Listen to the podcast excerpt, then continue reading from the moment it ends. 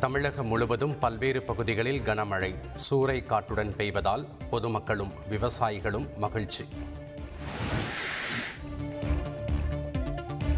அசாமில் கனமழையால் ஆறு மாவட்டங்களில் வெள்ளப்பெருக்கு தொன்னூற்றி நான்கு கிராமங்கள் வெள்ளத்தில் தத்தளிப்பு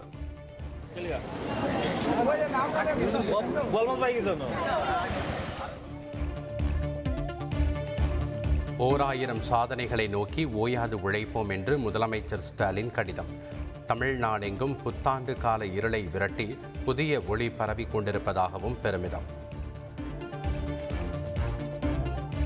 நெல்லை குவாரியில் பதினெட்டு மணி நேரம் கழித்து மீட்கப்பட்டவர் உயிரிழப்பு. குவாரிக்குள் சிக்கியுள்ள மூன்று பேரை மீட்கும் பணி தொடருகிறது. குவாரி விபத்தில் மீட்கப்பட்ட இரண்டு பேருக்கு தீவிர சிகிச்சை. சபாநாயகர் அப்பாவு அமைச்சர் ராஜகண்ணப்பன் நேரில் சந்தித்து ஆறுதல். குவாரி விபத்தில் யார் தவறு செய்திருந்தாலும் சட்டப்படி நடவடிக்கை. சபாநாயகர் அப்பாவு உறுதி. குவாரி விபத்துக்கு அரசின் அலட்சியமே காரணம் என அதிமுக கண்டனம். திமுக ஆட்சியில் கனிம வள சுரண்டல் அதிகரித்துள்ளதாகவும் குற்றச்சாட்டு. பிரதமர் மோடி நாளை நேபாளம் பயணம். புத்த பூர்ணிமா நிகழ்ச்சிகளில் பங்கேற்கிறார். காந்தி பிறந்த தினத்தில் நாடு தழுவிய அளவில் பாத யாத்திரை காங்கிரஸ் தலைவர் சோனியா காந்தி அறிவிப்பு. சென்னையில் தேசிய கல்விக் கொள்கை எதிர்ப்பு மாநாட்டில் கேரள மகாராஷ்டிர மாநில அமைச்சர்கள் பங்கேற்பு. குலக்கல்வியை கொண்டுவர முயற்சிப்பதாக அமைச்சர் பொன்முடி குற்றச்சாட்டு. வழக்கில் இல்லாத சமஸ்கிருதத்தை தேசிய கல்விக் கொள்கை வாயிலாக திணிக்க பார்க்கிறார்கள். பள்ளிக் கல்வித்துறை அமைச்சர் அன்பில் மகேஷ் குற்றச்சாட்டு. மாநிலங்களவை எம்பி தேர்தலில் காங்கிரசுக்கு ஒரு இடம் ஒதுக்கீடு. முதல்வர் ஸ்டாலின் அறிவிப்பு. மாநிலங்களவை தேர்தலில் போட்டியிடும் மூன்று திமுக வேட்பாளர் பெயர் அறிவிப்பு. தற்போதைய எம்பிக்கள் R S Bharathi T K S இளங்கோவனுக்கு மீண்டும் வாய்ப்பு இல்லை.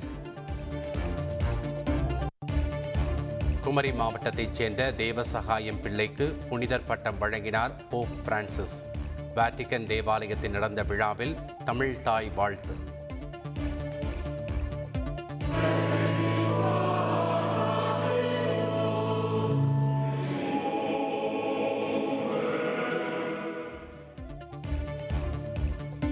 இத்தாலியில் ஒழித்த தமிழ் தாய் வாழ்த்து என முதல்வர் ஸ்டாலின் பெருமிதம்.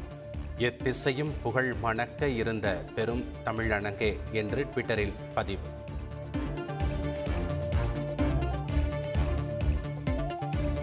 இலங்கையில் இருபத்தோராவது அரசியல் அமைப்பு திருத்தத்தை கொண்டு வருவது குறித்து நாளை பேச்சுவார்த்தை. பிரதமர் ரணில் விக்ரமசிங்க தகவல். இலங்கையில் நடைபெற்ற வன்முறை தொடர்பாக இருநூற்று முப்பது பேர் கைது அறுபத்தி எட்டு பேர் சிறையில் அடைக்கப்பட்டுள்ளதாக போலீசார் தகவல்.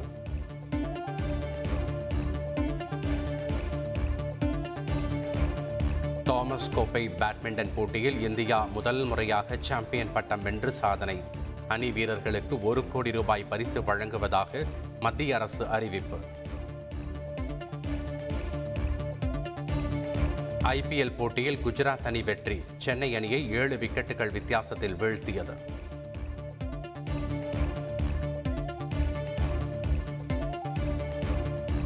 கமல் நடித்த விக்ரம் படத்தின் ட்ரெய்லர் வெளியீடு. வெளியான சில மணி நேரங்களில் பல லட்சம் பார்வையாளர்களை கடந்தது.